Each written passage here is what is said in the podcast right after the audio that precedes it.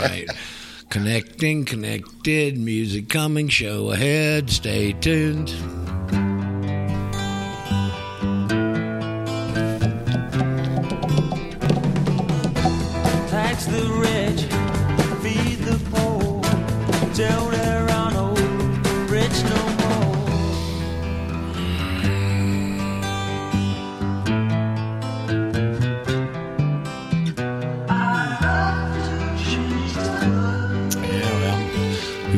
Said, Here we go again? Here we go again, the Friday edition this time. Uh, October 27th, the Friday before the Tuesday of the Devil's Night. Clearly, deeply in the Devil's Month. And that's the kind of thing we talk about. Is uh, Brent refers to him as Old Scratch? I think that's pretty good. Uh, Roger Sales and I think Brent Winters uh, this morning, my Friday co-host for what turns out to be yet. not yet. Well, he'll pop up in a minute. Many, many years now, and uh, we keep going back to the well and getting out pails of good, fresh, clean water. We'll probably do that again today. Is my uh, my assessment. It's hard, you know. I've learned over the years it's damn hard to do a bad show with Brent Winters on board. so it's always a pleasure. And uh, let's see, it's I think I said it's the twenty seventh, right? Roger Sales is my name. Brent Winters can tell you his name when he gets on board with us. I know we exchanged a message this morning. He's probably looking for a hot spot or something. Uh, Radio Ranch is the name of our little two hour get together here, and. Uh, we're on a number of different platforms, and the keeper of the platforms is one Paul Beener, who occasionally attempts be- he occasionally attempts to impersonate Robin Williams, but that's just occasionally. Go ahead, Paul. Oh no, I impersonate all kinds of people. You just haven't. You just haven't I haven't like gotten two pages of them. I haven't gotten the full repertoire yet, right? No, you've not gotten Okay. the full the full expanse of my catalog and library. okay. So, uh, another catalog and library that we're talking about is EurofolkRadio.com. That's our flagship station, and uh, I was listening to uh, I was listening to an archive from Eurofolk, and it's just a little teeny, teeny, teeny bit choppy, and um, we've got to check that out later. Uh, GlobalVoiceRadio.net. That uh, that link is radio.globalvoiceradio.net. And we're also on homenetwork.tv. We're on freedomnation.tv. We're also on 106.9 WBOU, the pulse of Chicago. And we're also on Go Live TV and coming soon, Stream Life. Uh, we're actually working on setting up a 24 7 channel Huh. on Stream Life that will be all things, all things patriotic and Roger Sales and Radio Ranch. We're going to have the live show during the live show time, and we're going to have archives playing 24 7. Yikes! It's going to be fun. It's kind of scary. Yeah. There's, Yeah. there's going to be. There's going to be Roger like you can't imagine. Well, I'll tell you, it's kind of changed a lot since the old days when we've had about five listeners or so. Uh, things are growing, and uh, it's encouraging. I hope the timing isn't lost. Uh, of course, that's our perspective, and many years ago, I stuck this in the big guy's hands. So it's not my timetable anymore; it's his. Uh, when that's ready, if it's ready, if it's going to have an impact, all those things uh, remain to be seen. But we are mandated and are duty bound uh, to come on six days a week and try and reach out to folks that are waking up and looking for answers, looking for freedom, and wanting sanity. If you fit in that category, you found the right place. Uh, did a nice show There's- there's all yesterday. kinds. Yeah, did a nice show yesterday. Uh, It was kind. Uh, uh, uh, Dan, who's one of our listeners from Pittsburgh, some of y'all remember Dan, uh, has secured a slot over on Patriot Broadcasting's Patriot Soapbox, and asked me to come on. And he gave me a list of dates, and I just wrote him back said, "Well, they're they're all all right, so just uh, you know pick one." So he sends me back an email says, "Well, how about tomorrow?" the problem was I didn't look at it till the, till the next morning. Uh, so um, I thought uh, got off the air. It was one to three, and I thought, well, I'll have a little minute to get something in my stomach and upload the show and all those things. And I had written him back and said, "Is that central or And he writes back after the show. I open it up. He goes, "No, it's Eastern." Go, ah, yikes! So I'm already like the butcher we mentioned earlier, a little behind in his work, and uh, popped on over there and had a very nice show with Dan. Uh, and he's got a sidekick on there with him, and. Uh, it was, you know, just a good exploratory show. There was a number of comments from the audience of people that had not been exposed to this information. Uh, one of them has a son who's a Marine, and uh, don't know. Maybe some of them are listening today. Don't know. But uh, anyways, good show yesterday with Dan. I appreciate him asking me on, and uh, he said we'll have you back. So I guess he's gonna have me back. We'll see as that develops. Anyway, that's what happened with me. I had a really good show yesterday. You did. I had a really good show yesterday. You're really, really going to enjoy the Paul English show when you when you actually get caught when up I in listening like to Paul in, English. in, in in December when I get caught up. oh yeah, no, you're really going to enjoy enjoy yesterday's show. Um, Paul English had uh, had a guest on in the first hour, and they talked all talked about all kinds of great things. It was just like my head was spinning by the beginning of the second hour, Right. which is where I kind of kind of threw dipped my toe in the water. And Paul and I had a good discussion yesterday, so you're going to love it. I, you know, it's just uh, Paul is such a good guy, and it's been really a pleasure. For, I, I've just enjoyed. I'm sure he wouldn't say the same, but I've enjoyed all the times we've worked together.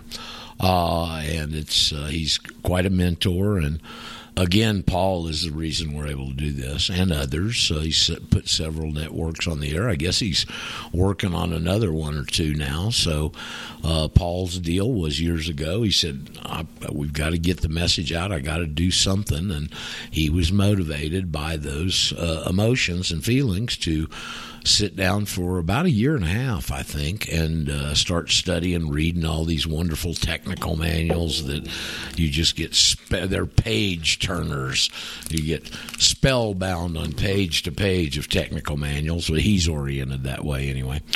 And it was through all that sacrifice that we uh, we're here. So, uh, gosh, crazy, craziness in the world. Uh, Brent showed up yet? Yes, he's there, but he's, there. muted. At the He's moment, muted. so- Well, he'll unmute in a second. I know he can do Brent. that. So come on in here. there's Brent. I'm Hey, good. Brent. Hey, Brent. Hey, okay, let's see. Talk a little bit. Let's get you uh, leveled out and all that stuff. Well, four score and seven years ago. Okay. Oh, yeah. You got pictures. I get to see Brent today. Okay. Good deal. That's right. We're on Zoom now. Um, Brent, I was thinking last night. I was uh, going to hearken you back to your days in the Navy. Uh, I doubt if you, being a farm boy, had ever been exposed to this before you joined the Deep Blue Sea Boys. But there's an old saying around water people, and I know you heard it in there, and it says, Red sky in morning, sailor take warning. Red sky at night, sailor's delight. You heard that? Uh huh. We got a hell, Uh-huh. we got a hell of a red sky, and the sun's starting to come up. Uh, No, I. Well, now don't get too quick uh, and let your guard down. That's what I'd say. I, there are things that happen that will help. The evil empire, I think, keeps going forward, but uh, just the things that are happening are happening because people have a tremendous amount of power, are manipulating it, of course, and want it to happen. Now, if it's all right with you, Roger, what I'd like to do this morning to start is on that subject. What I'd like to do this morning to start is read a uh, excerpts from a speech that uh, well known in some circles. It was delivered way back in in 1941, hmm September 11th. Brent, could I ask you a Um, question? You, you're talking on, you're using the microphone on uh, the laptop? No, should I? Well, I don't know. You sound a little uh, like you're in a barrel a little bit, and uh, I, I didn't know if you got, had your headphones on or not. But I want Oh, everybody to, to have that audio as as good as we can get it.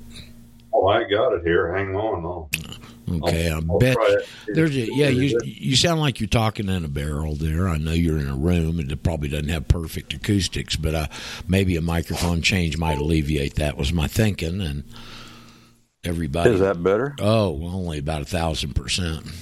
Oh, good. Let's do it then. I'm going to read this speech, but I'm not going to tell you who who it is till I get to the end. and some of you that will- 1941. 1941, Yeah, right? 1941. Okay. And uh, these are excerpts, but quite a few. Um, I'll begin. This is a quote I'm going to be quoting from here on out, unless I say otherwise. It is now two years since the latest European war began. From that day in September 1939 until the present moment, there has been an ever increasing effort to force the United States into the conflict. That effort has been carried on by foreign interests and by a small minority of our own people. But it has been so successful that today our country stands on the verge of war. At this time, as the war is about to enter its third winter, it seems appropriate to review the circumstances that have led to our present position. Why are we on the verge of war? Was it necessary for us to become so deeply involved? Who is responsible for changing our national policy from one of neutrality and independence to one of entanglement in European affairs? When this war started in Europe, it was clear that the American people were solidly opposed to entering it. Why shouldn't we be? We had the best defensive position in the world. We had a tradition of independence from Europe. And the one time we did take part in a European war left European problems unsolved and debts to America unpaid. The three most important groups who have been pressing this country toward war are the British, that's one group, the Jewish, that's a second group, and the Roosevelt administration. Beyond these groups, but of lesser importance, are a number of capitalists, Anglophiles, and intellectuals who believe that the future of mankind depends upon the domination of the British Empire. Add to these the communist groups who were opposed to intervention until a few weeks ago, and I believe have named the major war agitators in this country. No person with a sense of dignity of mankind can condone the persecution of the Jewish race in Germany. I'm still quoting. But no person of honesty and vision can look on their pro war policy here today without seeing the dangers involved in such a policy, both for us and for them. Instead of agitating for war, the Jewish groups in the, this country should be opposing it in every possible way, for they will be among the first to feel its consequences. Tolerance is a virtue that depends upon peace and strength. History shows that it cannot survive war and devastations. A few far sighted Jewish people realize this and stand opposed to the intervention, but the majority still do not. Their greatest danger to this country lies in their large ownership and influence in our motion pictures, our press, our radio, and our government. I'm not attacking either the Jewish or the British people. Both races I admire. But I am saying that the leaders of both the British and the Jewish races, for reasons which are as understand are as ununderstandable from their viewpoint as they are inadvisable from ours, for reasons which are not American, wish to involve us in the war. We cannot blame them for looking out for what they believe to be their own interests, but we also must look out for ours.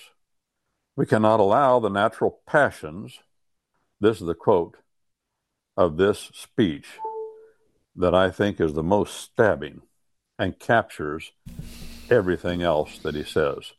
We cannot allow the natural passions and prejudices of other peoples to lead our country into destruction. Yeah. That sentence grabs it. Yeah. We cannot blame them for looking out for what they believe to be their own interest. Now, oh, here we go. This is quoting again. The Roosevelt administration is the third powerful group which has been carrying this country toward war.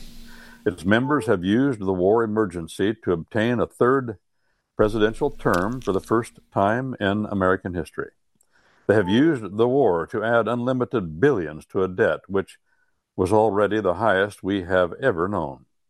And they have just used the war to justify the restriction of congressional power and the assumption of dictatorial procedures on the part of the president and his appointees. When hostilities commenced in Europe in 1939, it was realized by these groups that the American people had no, inter- no intention of entering the war. They knew it would be worse than useless to ask us for a declaration of war at that time. But they believed that this country would be entered into the war in very much the same way we were entered into the last one. That's World War One. They planned first to prepare the United States for foreign war under the guise of American defense. Second, to involve us in the war step by step without our realization. Third, to create a series of incidents which would force us into the actual conflict. These, these plans were, of course, to be covered and assisted by the full power of their propaganda. First, we agreed to sell arms to Europe. Next, we agreed to loan arms to Europe. Then we agreed to patrol the ocean for Europe. Then we occupied a European island in the war zone. Now we have reached the verge of war. We are on the verge of war. But it is not yet too late to stay out. It is not too late to show that no amount of money or propaganda or patronage can force a free and independent people into a war against its will. It is not yet too late to retrieve and to maintain the independent American destiny that our forefathers established in this new world. And before I tell you who said that, I want to read that that statement, that sentence that captures the gist and the gravamen of what he's saying. We cannot allow the natural passions and prejudices of other peoples to lead our country to destruction. And those are the words of Charles Lindbergh. That was who I was going to guess. Well, I figured everybody that was listening would be coming to that conclusion. Not everybody, but a lot of them, because they're a well informed crowd here. That was senior, right? No, that was, That was junior. junior. Okay. That was junior. Who and he had his- blackballed. Right. Who had He his son? His son was kidnapped. Yes. Well, I say, I thought, now you tell me, Roger, uh, Charles A. Lindbergh, the aviator that flew across the Atlantic, his father was a congressman from Yes. Minnesota. He was he was the guy, the one vote that stopped the League of Nations from being ratified. And so things got worse from there. And Charles, of course, he was of the mindset of his father. He was, uh, his feet were made of clay like the rest of us. He felt uh, the passions of his own body, and that hurt him a lot. That was after the war. And he died by himself on a remote island in Hawaii. And he's buried there, I believe, and he didn't want anybody around. But he was so here's the problem, and this is what we all need to avoid. We all need to avoid. The evil empire is so vicious, Oh, so unprincipled, so bloodthirsty that they'll stop at nothing. And it's depressing. And it makes people want to get out and go live by themselves like a monk. That's what Charles Lindbergh did the last years of his life. I remember when he was deeply involved in, uh, well, he was um, an executive of one of the airlines. I forget which one. That was back in the 70s. But then he turned into a hermit, and that's not what God wants of his people. Uh, but it is easy to look at what's going on and say, I'm done. Yep. But the Bible says we are to walk by what God says and not by what it looks like is happening.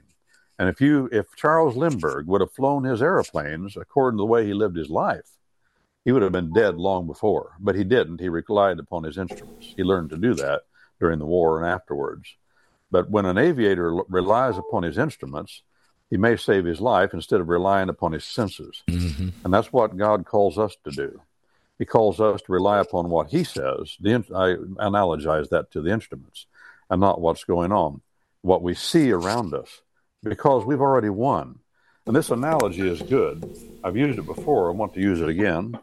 Um, World War II was the, the Germans had lost the war. before they ever started. And as I'd said before, the South had lost the war before they ever started. Right. And the Japs had lost the war before they ever started. They were foolish to pull a gun on uh, somebody that has the drop on them. I tell my children this. Uh, as much as the people in the South, as much as the Germans had going for them, and the Japs too, but in an unchristian way, of course. But as much as they had going for them, you fall into the trap of Satan to, to pull a gun on somebody that's got the drop on you. And Jesus Christ said it just that way. He said, when a king goes to war, the first thing he ought to do, if he's smart, sit down and calculate whether he's got enough men and materiel to carry the war through. And none of them did. And they knew that. But they did it anyway because they were overcome with their own passions. And if there's anything that destroys armies in battle and countries, it is people that allow their passions to overcome the facts. And we all stand in danger of it every moment of our lives. We'll, we'll destroy our lives with passion. We'll destroy our families. We'll destroy our businesses. We'll destroy our communities. We'll destroy our churches. We'll destroy our institutions of learning. We will destroy our countries. It all comes down, and this is what we want to pound away at here. Roger, you and I have said this. This is an individual matter. Yes. And you and most of us underestimate the incredible, unfathomable, unmeasurable power that God will work through a man or a woman that gets his what he thinks he ought to be doing and with his passions under control. And not only that, but to allow the passions of other groups and other people and other countries to control me and my country. That will destroy even worse. And the devil's a he's a clever SOB, a son of Belial. Son of Belial. He's a lot smarter than anybody on earth. And he's been at it for thousands of years. He's wily, as the old book says. That means he doesn't stop playing games and he has no honor, no dignity. He doesn't care what anybody thinks about him Nope. or his useful idiots. And they don't care either, frankly, because they're overcome with their passions and they're blind to how foolish and stupid they look. I don't want to be in that world. Yes. I struggle every day to stay out of it. I beat my body. I beat my body black and blue, as Paul the Apostle says. That's what he means when he says that. I pound myself under the eye. That's what the word means. That's what it takes to be a winner, friends. Dig a little deeper in the well. Yeah. Dig a little deeper in the well. If you want a good, cool drink of water, you got to dig a little deeper in the well. Second place don't get it, son. Winner, a winner's got to come in first, and ain't nothing worse than taking a drink that leaves you with a thirst. And most people that claim to be Christians have taken drinks. They have tasted of the gift, as it says in Hebrews 6, but they're thirsty and they don't know where to get anything to drink. And there ain't nothing worse, and that's what will destroy you. Go ahead, Roger. No, it was Paul's trying to interrupt. Where's that ding coming from, Paul? There's a ding. Yeah, that is, it's making me it's making me making me crazy. Okay. Um, well, let's stop that. Um, I don't have any other mics open. I can't find any other source other than Brent as to where that could be Oh, coming from. uh, Do you I, have, I like, didn't hear you. I, I, Roger, that is me, and I apologize. And there's nothing I can do about it. I'm struggling with it. I've been struggling with it for weeks. Really? Now, when this thing gets charged up, yeah, it may stop. I looked up, found a website that tells me how to get rid of the ding, but then I tried to follow it, and it I couldn't make sense of what the guy was saying. so but it, it may stop here if you can tolerate it. If you can't, let me know. It- no, we can I'd tolerate it. start I just mad. when it starts doing that, I just wonder where it's coming from. So, Yeah, uh, no I'll problem overcome read, reading those technical manuals. Um, Uh-huh. That's- yeah, That's the work of the devil right there Yeah, because that is so. just just just cotton picking irritating. well, we just Yes, it is. It's I've been distracting. living It's, with it. Uh, it's Uh-huh. it's distracting. It's irritating. I, I think I believe it's the work of the devil. well, it's, Well, it is. It is true that, uh, remember though, we need to remember, always remember, as Luther said, he may be the devil, but he's still God's devil. He Right. made him, he's under his control, and he answers to him. Well, I mean, look no do what he further. Look no further than Apple's logo. Yeah. Well, I want to say something else here, Roger, because I'm cocked and loaded this morning. okay, you should, you sound Uh, like and, it. and then Susan says, "Well, Roger puts a, a lightness and a to to your relationship. Sometimes you get so intense and and uh, he flips the trigger and away you go. And but then Roger, he's always calm and collected. Well, not always. Uh, not- uh-huh. Well, I, I have passion. I just pray to my God, the God that made me, that my passion is for Him. As David said, the zeal. David, king of Israel, said, Zeal for thy house has eaten me up. In other words, I'm overcome. But I, if it's the right passion, that's okay. I pray it is. But uh, we, um, we who, uh, for example, me, I don't know who's with me, I'm not for bloodshed. I'm sick. I read this week, Roger, about the Battle of Shiloh again. And uh, there was more than one person that wrote home after that battle. It was over two days, of course, and said, uh, one fellow, one young private, wrote home and said, Men have, Christian men, Christian men, I want to Yeah. stress that. Christian men have turned into fiends.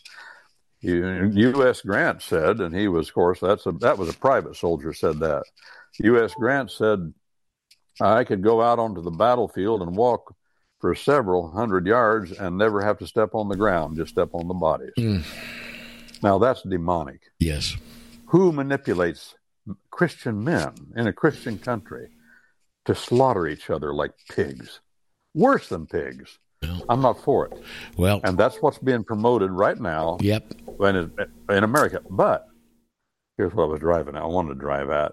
Isn't it something that those of us who do not want to shed blood, do not want to see killing, do not want men, Christian men, to be driven to be fiends, which is what the evil empire is trying to do, people in Christian country, uh, we are called racist. We are called racist, and we're not. We're not the killers. You're the bloodthirsty sons of biscuit eaters. You're the SOBs.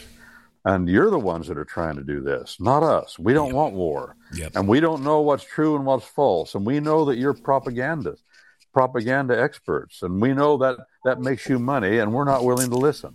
We're willing to say no until I know that my interests are being threatened, all my life, my family, my country is being threatened. I'm backing off because my involvement will just make it worse. And I don't want to see Americans. We got to look, as Lindbergh said, we got to look out for ourselves. We don't want to die, for, shed our blood, spill our blood for the causes of something that has no meaning to us at all. And it doesn't. You know, if they have a problem, wherever it is over there on the other side of the world, if they have a problem and it is a part of our national vital, this is our policy, has always been our policy. If it's not threatening our vital national interest, God does not want us to go spill our blood and spill the blood of others in mass. And we in America have power to do that in mass, like no people in the world.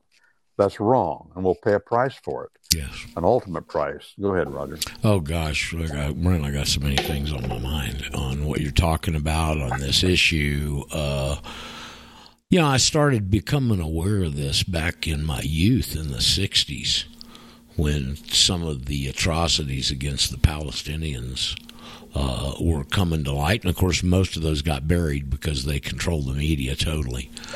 Uh, I didn't understand, you know, anything except the emotional thing of these people are being persecuted and prosecuted here. Um, so, and as you get curious and you learn more about it and you start looking in the history, it becomes more revolting and it becomes more obvious who's pulling the strings and who has all of these characteristics you described earlier. Um, we played uh, this week. Uh, are you familiar with Alison Weir? Do you know who she is?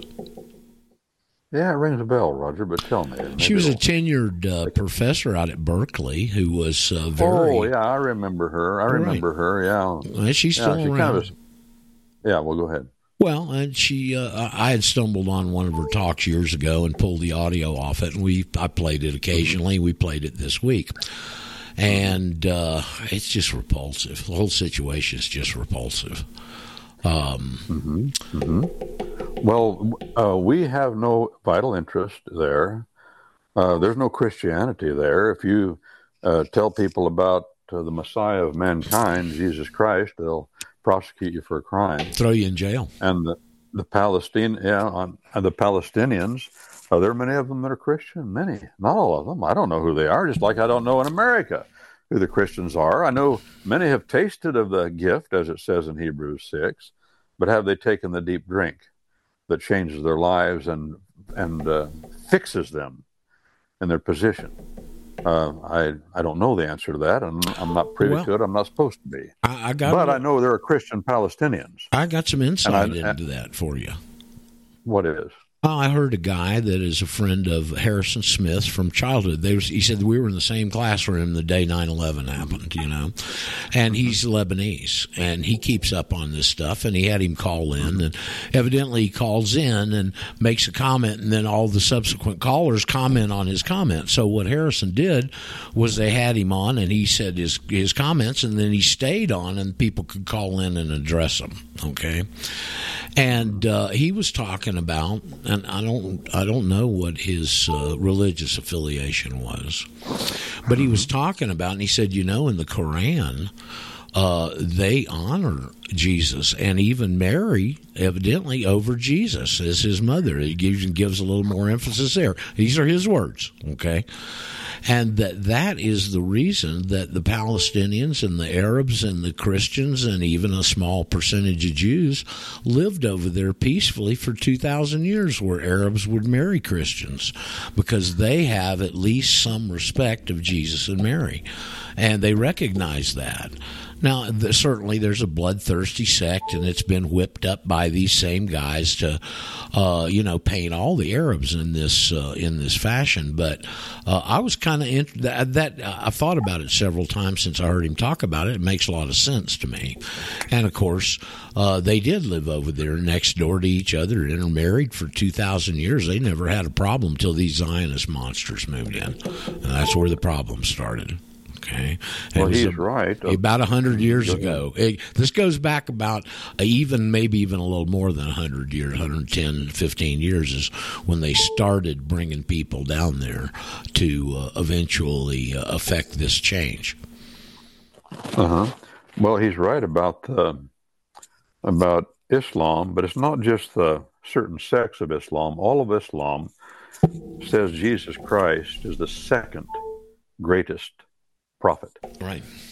and they venerate Mary because Muhammad came into contact with a wacko. I say, well, I don't use, like to use the word heretic. He was teaching false doctrine, claiming to be Christian. His name was Nestorius.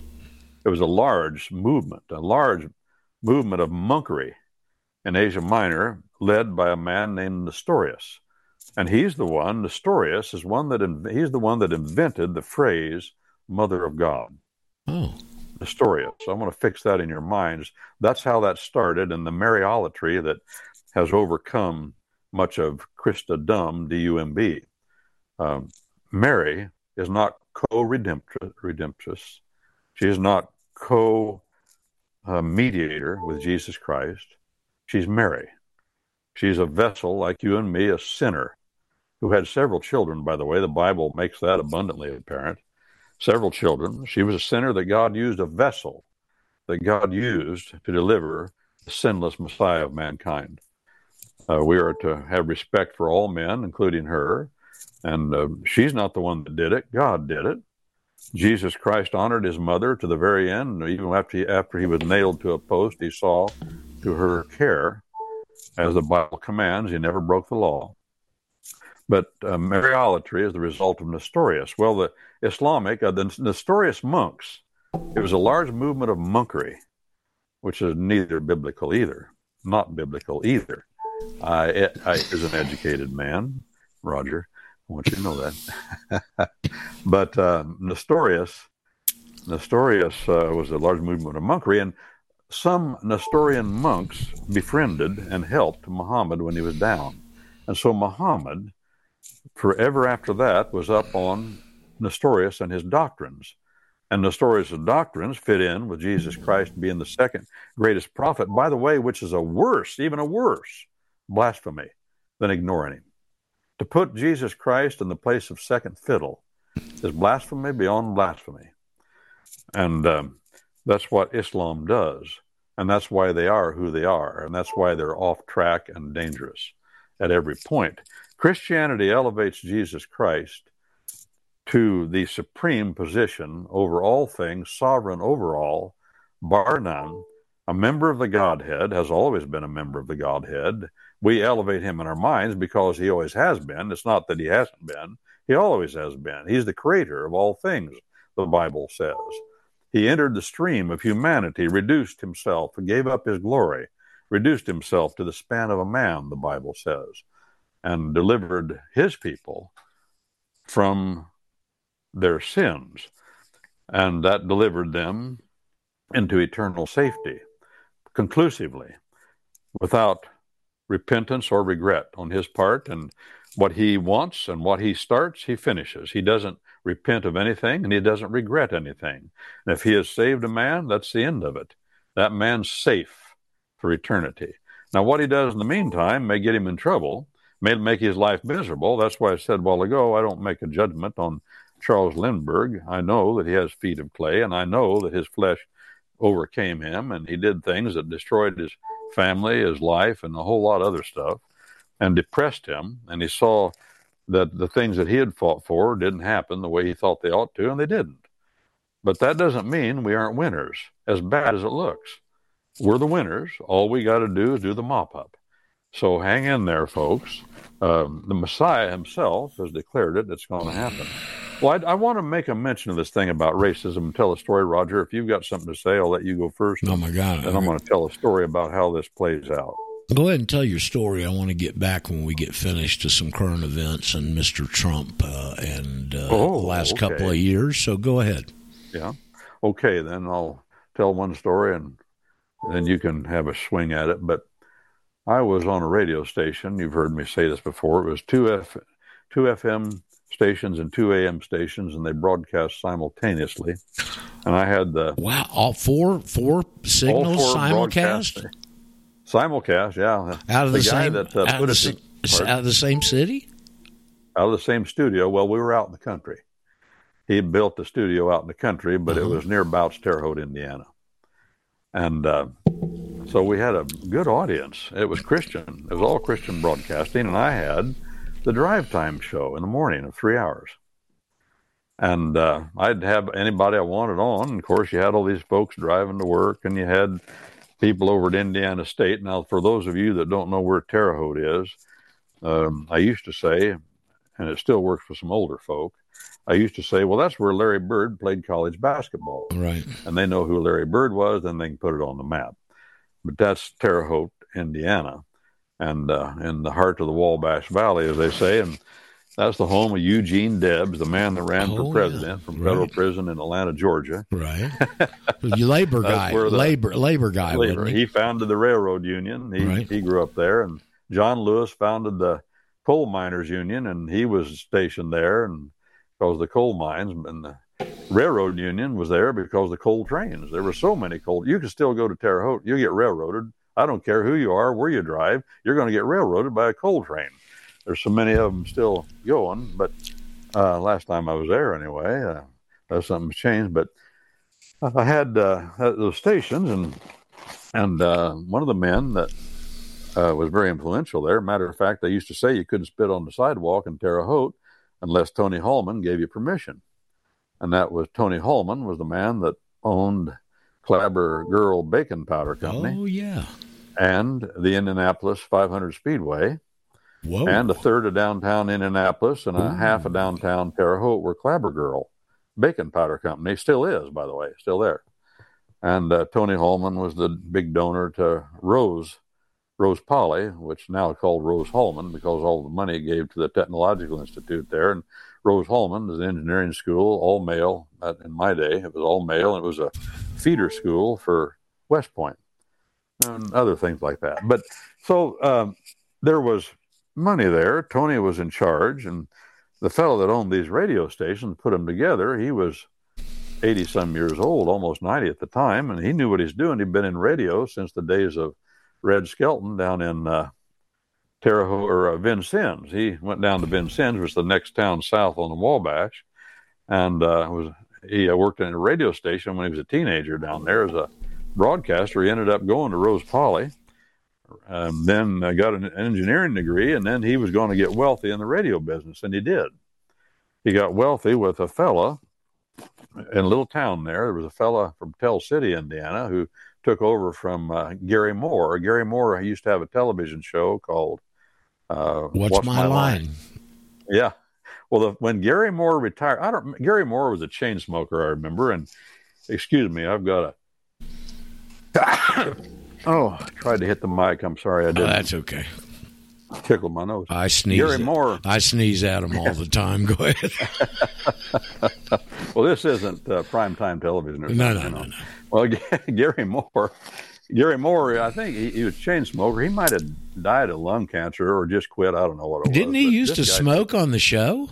Oh, he was. Oh, yeah. That guy never stopped. And it, my, everybody liked Garry Moore. I liked Garry Moore when I was a kid, but he didn't make it.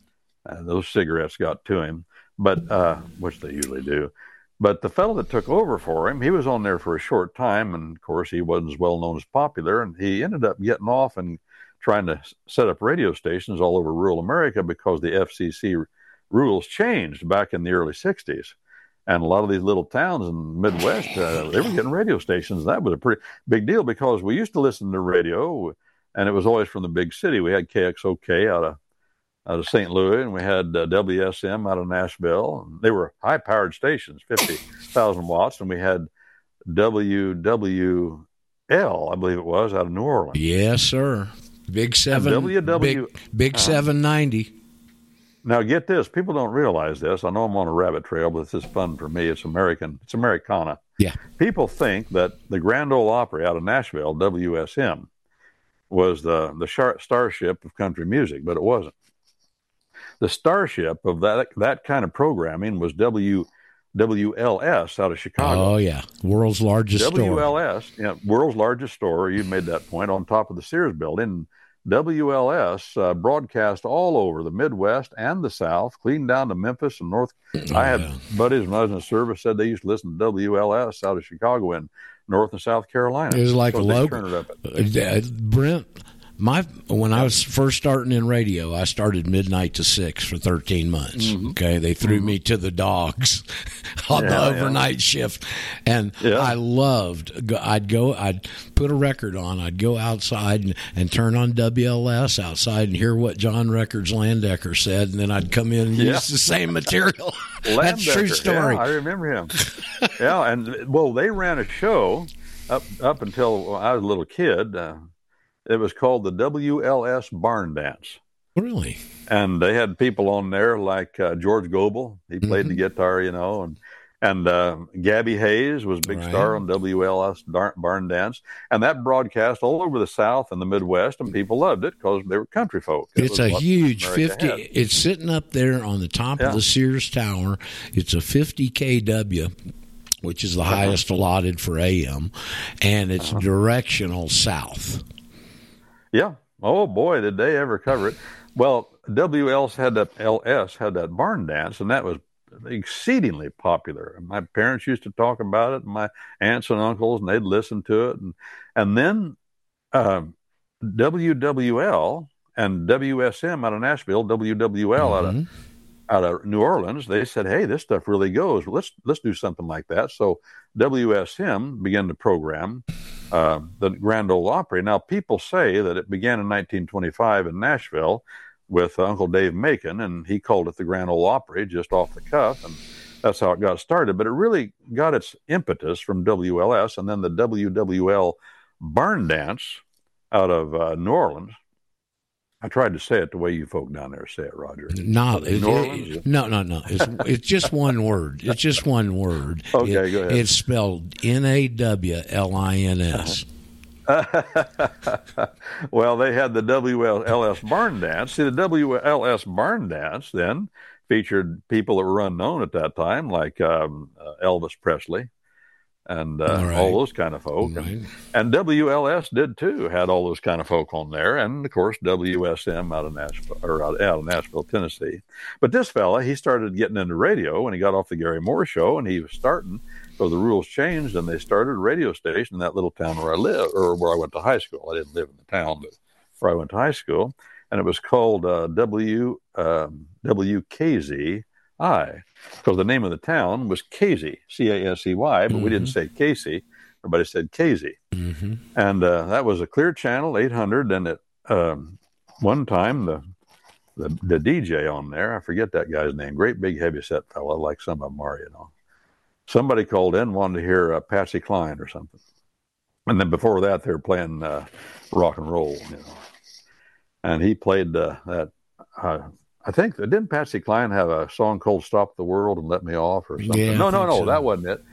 Uh, well, and uh, people started, the phones lit up and started calling in and wanted more of that. And so Paul, the fellow that ran these stations, he went down to down to uh, Nashville to the conferences, started picking up records, and he made a fortune um, on uh, country music. Well, then he got into Christian radio, and he had these four stations out of Terre Haute. I'm finally getting to the story. Okay. so Good, good So background though. Some real good yeah, background. So a son, one of the sons of Tony Hulman, was in a bluegrass band in uh, in Terre Haute, and uh, he had been a sailor, and he'd been up in the up in uh, around Iceland when he was on a tin can up there, and we had some things in common. We talked a while, and he played the banjo, and I tried to play the banjo when I was younger. By the way, Roger, I got pretty good at it, but I Oh, can't do it. I tried nice. Nice instrument. Nice instrument.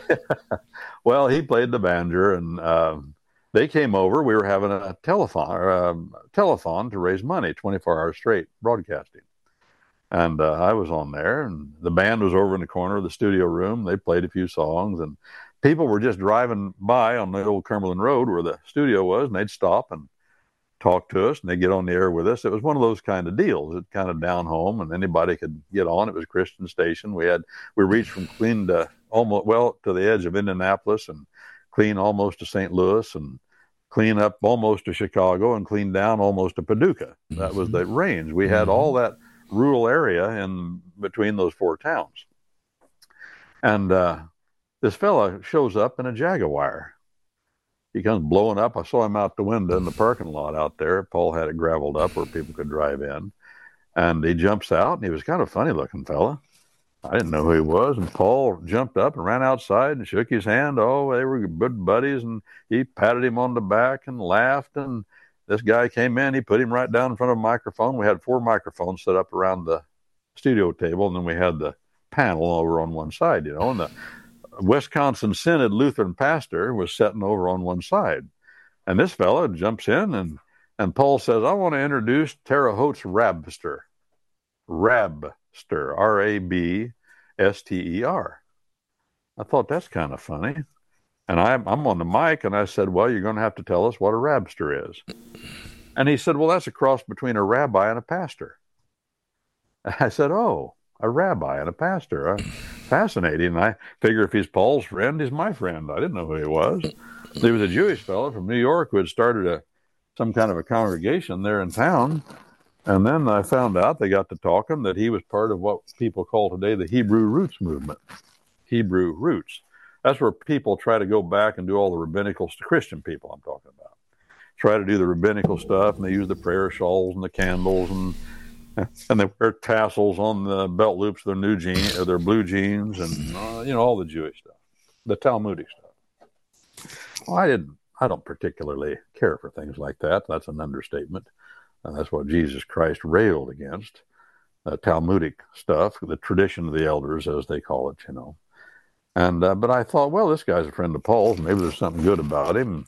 And they got to talking, and I'd heard that they'd persuaded a lot of the major businesses in downtown Terre Haute to close on Saturdays and to do a lot of other weird stuff that's not in the Bible. They were going down to the Wabash River and trying to throw rocks across the river in a ceremonial fashion. I didn't know anything about that. I and uh, and then uh, finally I thought, well, this maybe he's a decent guy. I'll just ask him how he squares up the um, calling himself a rabbi and a pastor when the Bible says uh, Jesus Christ says point blank, call no man rabbi.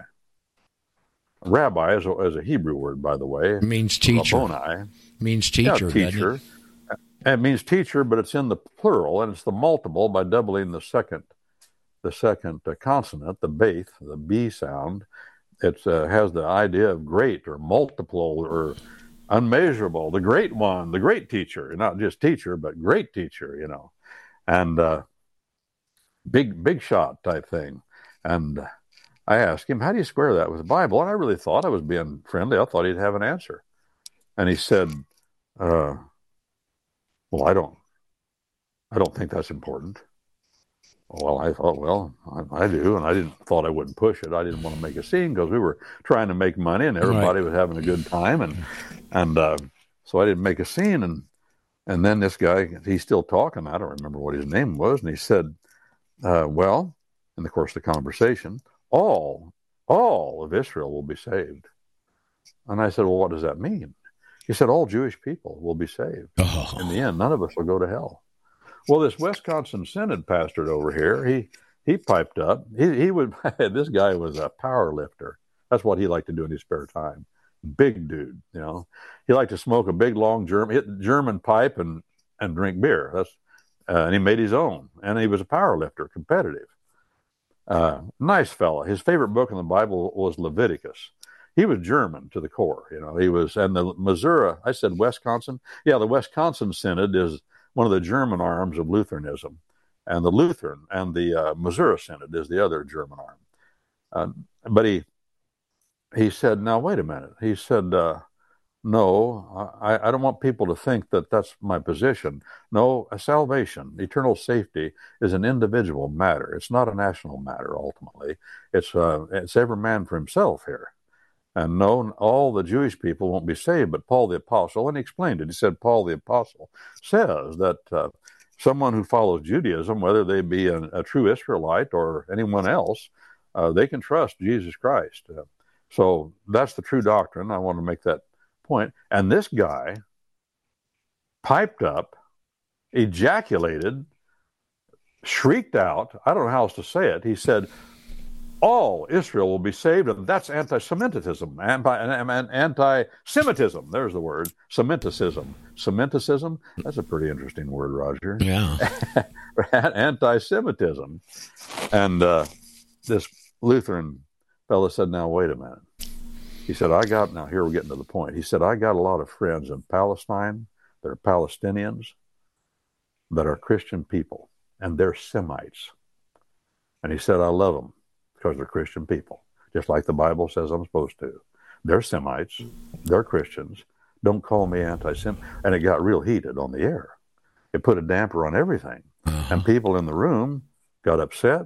And the people called in, they got upset. And they said, if this continues, we're going we're not going to listen anymore. And then this this uh, the rabster over here looks at me across the table and said, Brent, I want you to pray right now. And Brent said, I'm not a dog. I don't pray on command. Ooh. I pray if somebody requests it, and I pray when I want to, but I don't pray on command.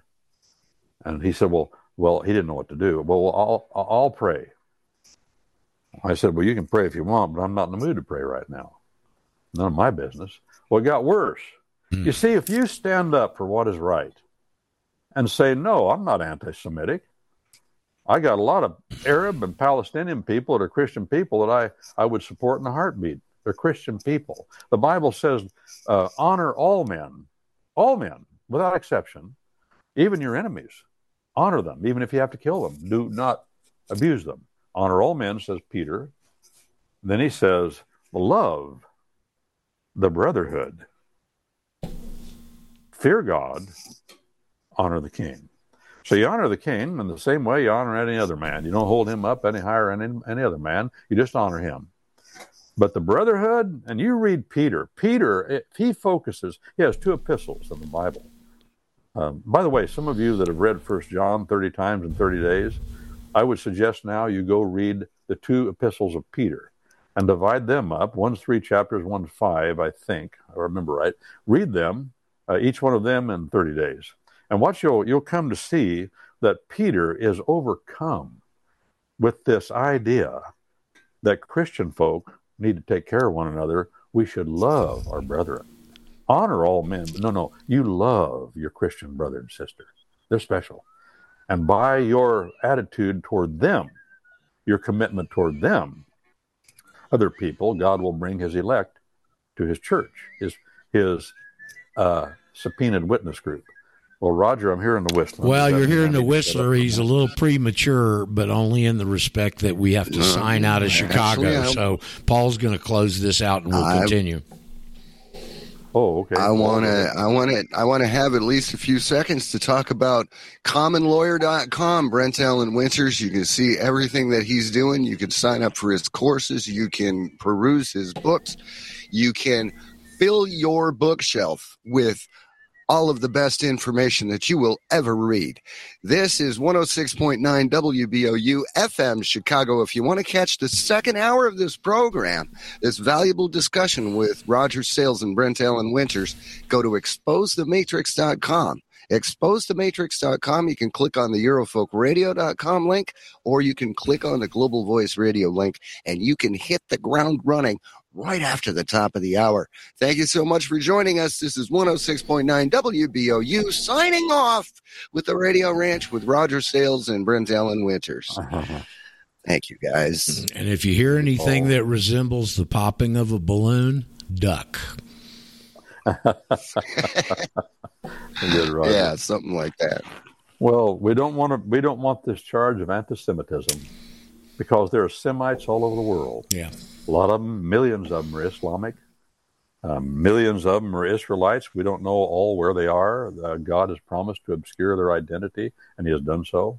He promised that in His law. He, he begins the playing out of it in the book of Esther. And by the way, speaking of things on uh, commonlawyer.com, if you get the winterized version of the Bible, a common lawyer translates and annotates the Bible from the original tongues. You get with that 35 over 35,000 footnotes, so 165 appendices. And in the uh, the head note, I have a head note there to each of the books of the Bible. The head note to the book of Esther is the longest head note in the Bible, and it's about who are the Israelites and who are the Jews. And the reason that that's important in the book of Esther and what the book of Esther is there for. It is to begin that playing out of what God promised in his law of obscuring the identity of the true Israelite people. That's what that's about. Clearly. No question, no ambiguity about it. And God promised it because they were so rotten. And he promised it because he would throw them off.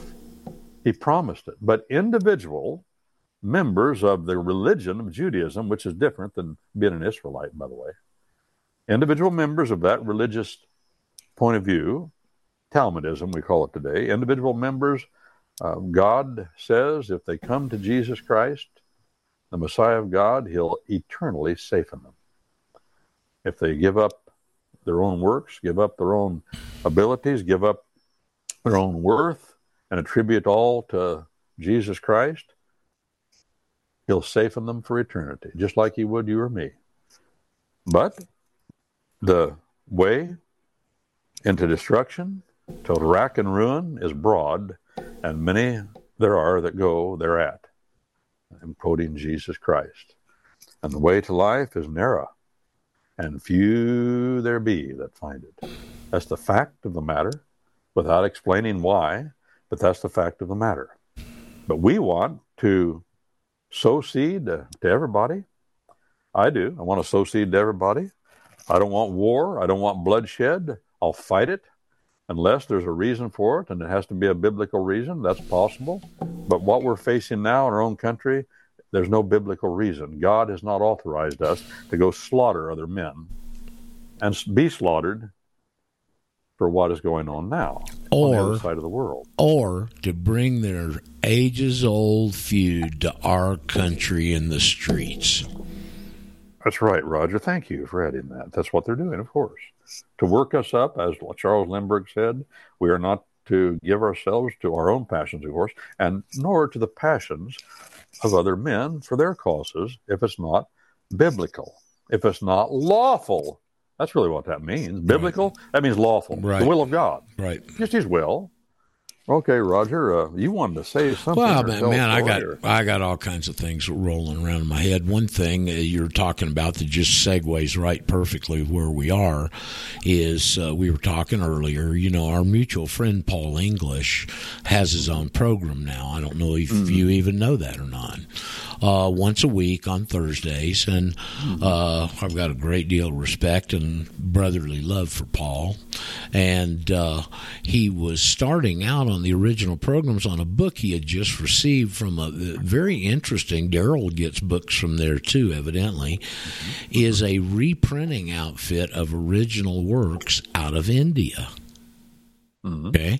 And Paul purchased the Nesta Webster book on the French Revolution.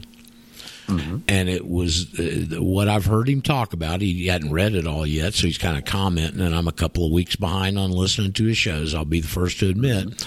Um, was the act of the crowds and the agitators of the French Revolution. And that's what these guys do. They come in and foment crowds, okay, and put their propaganda in there and get them uh, oriented in their direction, and the crowds take over. And you know that's mob mob mentality, herd mentality, if you will. Group psychology takes over, and they all go crazy together. Okay. So uh, I, I'm I'm interested to get his observations from no- Nesta Webster's evidently excellent book on this really important incident in history, the French Revolution. That was the first time they instituted these principles of the Illuminati into a revolutionary scenario, and uh, that was in Paris, and uh, uh, of course, uh, by debauching the monetary supply was part of it. So anyway, I'm interested in that very much, uh, and and because I see it unfolding in our country right now. Okay, and they're mastery. Sounds like BLM. They're well, it is. They take this and just cookie cutter it any, everywhere. See, and and it's this mob mentality, and they're as as Brent alluded to earlier. They've been doing this for thousands of years, folks. They're masters at it. Okay, uh, Brent, uh, uh, transition into this thing on Trump, uh, and of course, Mr. Trump in certain circles is extremely controversial, and even his supporters say, "Well, he allowed that jab and this, that, and the other, and he never made these right decisions," and all you know, all of the complaints you hear against Mr. Trump. You know, uh, do you know that he had never spent a night in Washington D.C. before he got elected? That's like Woody Wilson. Woody Wilson became president, and he got famous because he had written a book about the United States Congress, but he had never been there, and never uh, been to the, the Capitol building or in the congressional chamber and all that kind of stuff. But I could understand that because I wrote I wrote a book about England and, and Britain. It's uh, almost a thousand pages long, and I've never been there. Right. So I suppose I just know what I read, you know. Well, I just thought that was interesting. I heard somebody say that comment. How do you expect the guy to know the swamp he's moving into when he's never even spent a night there? Okay. Yeah. So one of the things I picked up because you know I've got a man crush on Robert Barnes, and uh, Barnes is good. Okay, He- he's just a hell of an attorney and hell of a guy, and uh, he handles is handling now this whistleblower case, which may be the largest qui tam suit in the history of the country. Do you know about that? Uh, no, if I do, I've forgotten. Well, So- it's a gal that was a quality control uh, th- uh, employee for Pfizer.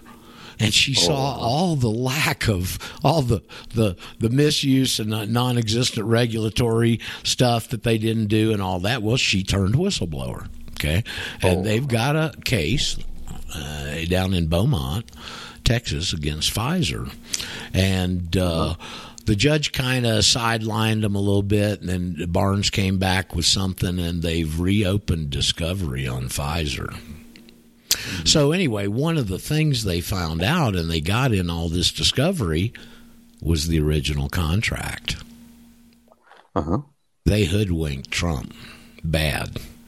They promised to be an effective uh, vaccine on this and this a date. I can't remember all the stipulations, but they absolutely voided every element of that contract and then hung this COVID thing on Trump. Mm-hmm. Okay. Mm-hmm. And the people that criticize him for this don't know that background, aren't aware of it, or they wouldn't be criticizing him. He just got tricked. Mm-hmm. Well, all that to lead up to something broke yesterday that is going to illustrate the problems Mr. Trump had. And I'll bet you haven't heard this, and probably many in the audience have not either. Mm-hmm. Mark Meadows who was mm-hmm. his chief of staff, mm-hmm. was an FBI informant and was mm-hmm. wired, and they recorded every conversation with Trump from an FBI informant who was his chief of staff. How the hell do you expect he accomplished anything? Mm-hmm. Well, we know the FBI was against him. That was abundantly apparent. What was that lanky basketball player they had in there that was supposed to be head of the FBI? And he obviously was a New World Order communist. And then they had another guy in there with, that had converted to Islam. Oh, the big guy uh, uh, uh, was going around the country talking about how great he is now. He's getting his talks interrupted. I can't think of it, but that he's six foot eight. yeah, yeah, he's uh, he's a he's a lurch, lurch. Yeah, Yeah, and he was a former, probably a, a U, U.S. attorney or something. You know, the U.S. Attorney's Office recruits people out of law school that are over six feet six. They've been doing this for decades, so that when they walk into the courtroom, uh, they dominate. they tower. Yep. Yeah, and then the jury then looks at them instead of looking at anybody else. Right. That's the way. I mean, if, if Larry Bird walked in here, he's six nine and a half or six ten.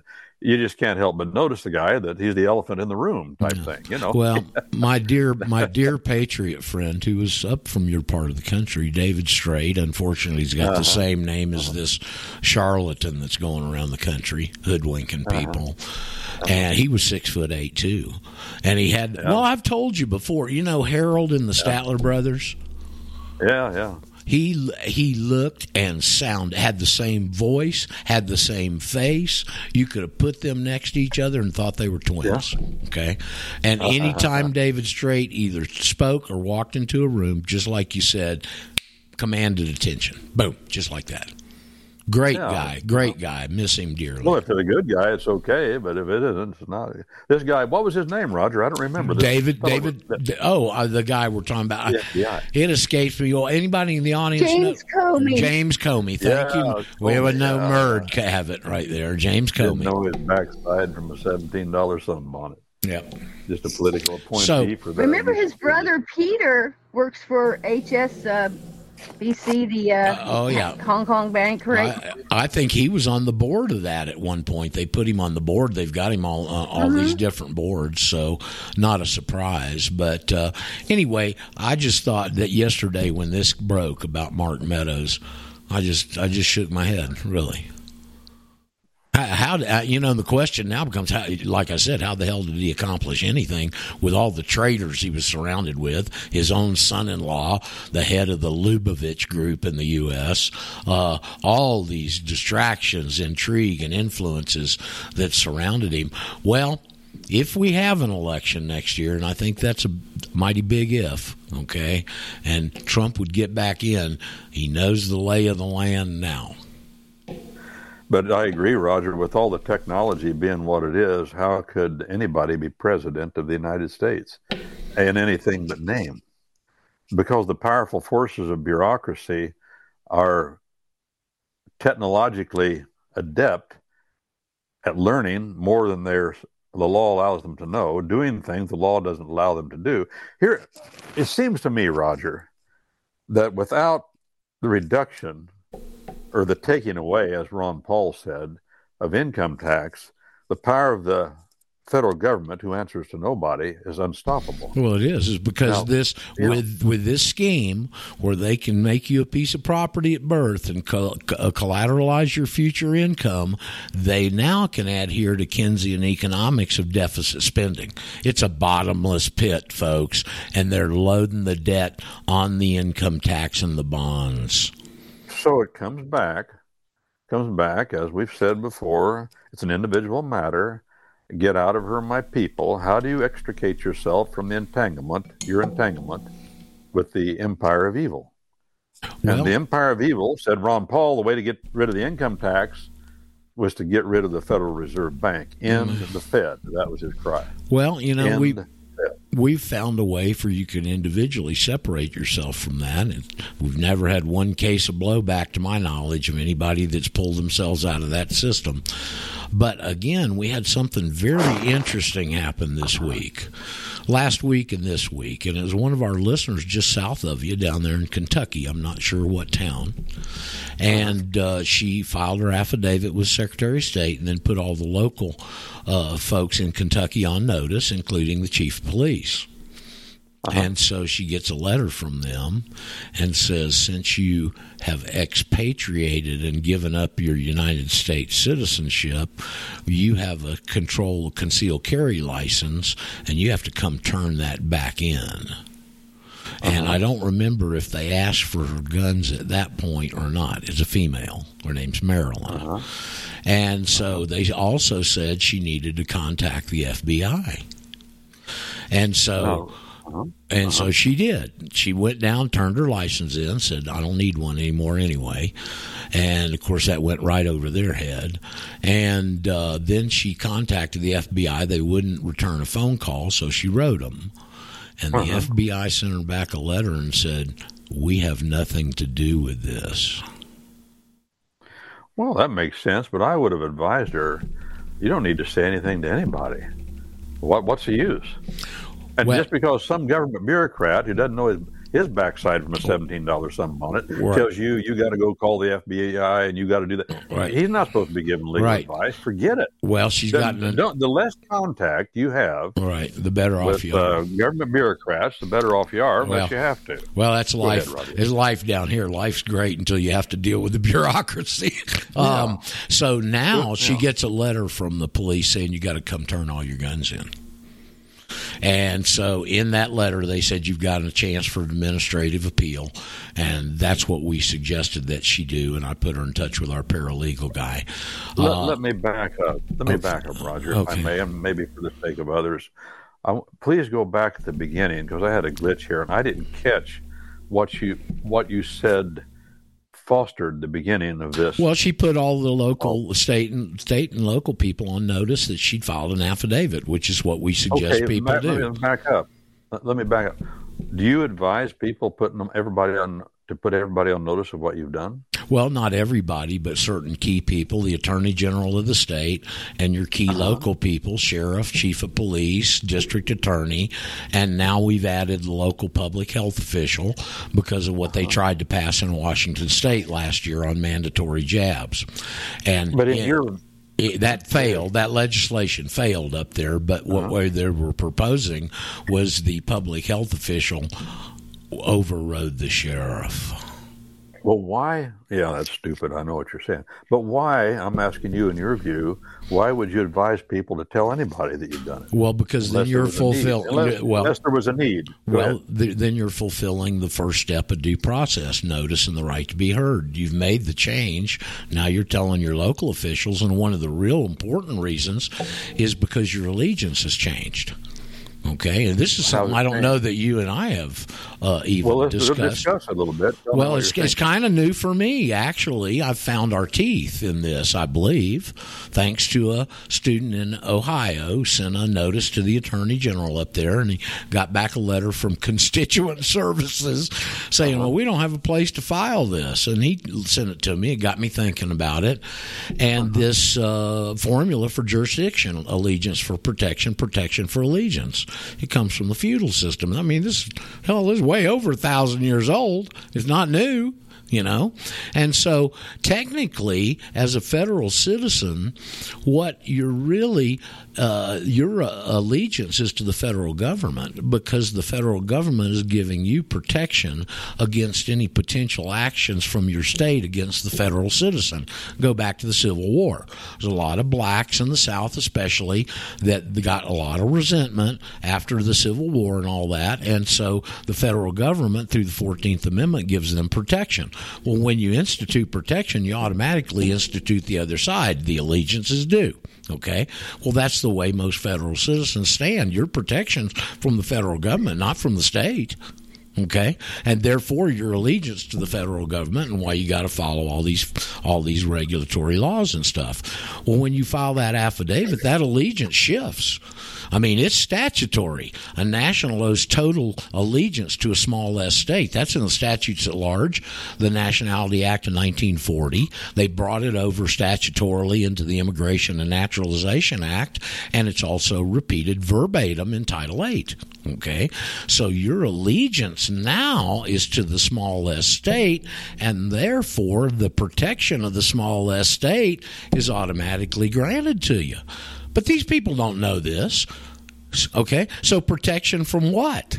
Well, if the, the, army of France comes over and invades Indiana, you're supposed to be in the militia and defend the state. Okay, but if you're being encroached on through political subdivision, which all the states are now, the state isn't giving you the federal government isn't giving you the protection after you file this affidavit. It switches to the state. And that is something that is relatively new in my thinking. But what I have come to the conclusion of is that's the kind of the teeth we've been missing legally against with our state because they're not protecting you. They're supposed to protect you from, well, for example, any uh, traffic laws that apply to residents. You're not a resident anymore. Any legislative uh, activity in your state that's target is residents. Uh, you're not one of those anymore. Any state administrative agency and their targets are always residents don't apply to you anymore. Any federal agency, with the exception of 26 CFR 1.1 1A, 871B, and 877B. All the rest of that doesn't apply to you anymore. And in my mind, knowing and understanding this like I do, that's the protection they're supposed to be affording you. And and they're not only not affording it to you, they're prosecuting and persecuting some of our people in some of these traffic courts. Okay, so it's a this isn't a this isn't a choice they got. It's a duty and a lawful obligation.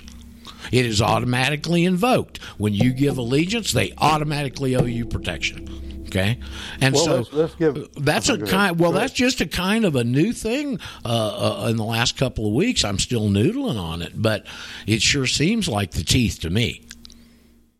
Well, let's say that uh, make it. I'm going to go back, and I like to get, uh, try to reduce things to the fundamental simplicity of it. Here's what I see in all that, for what it's worth. Uh, the, the general government in Washington, D.C. has a duty to protect our country to the extent that the Constitution allows, our country from foreign invasion.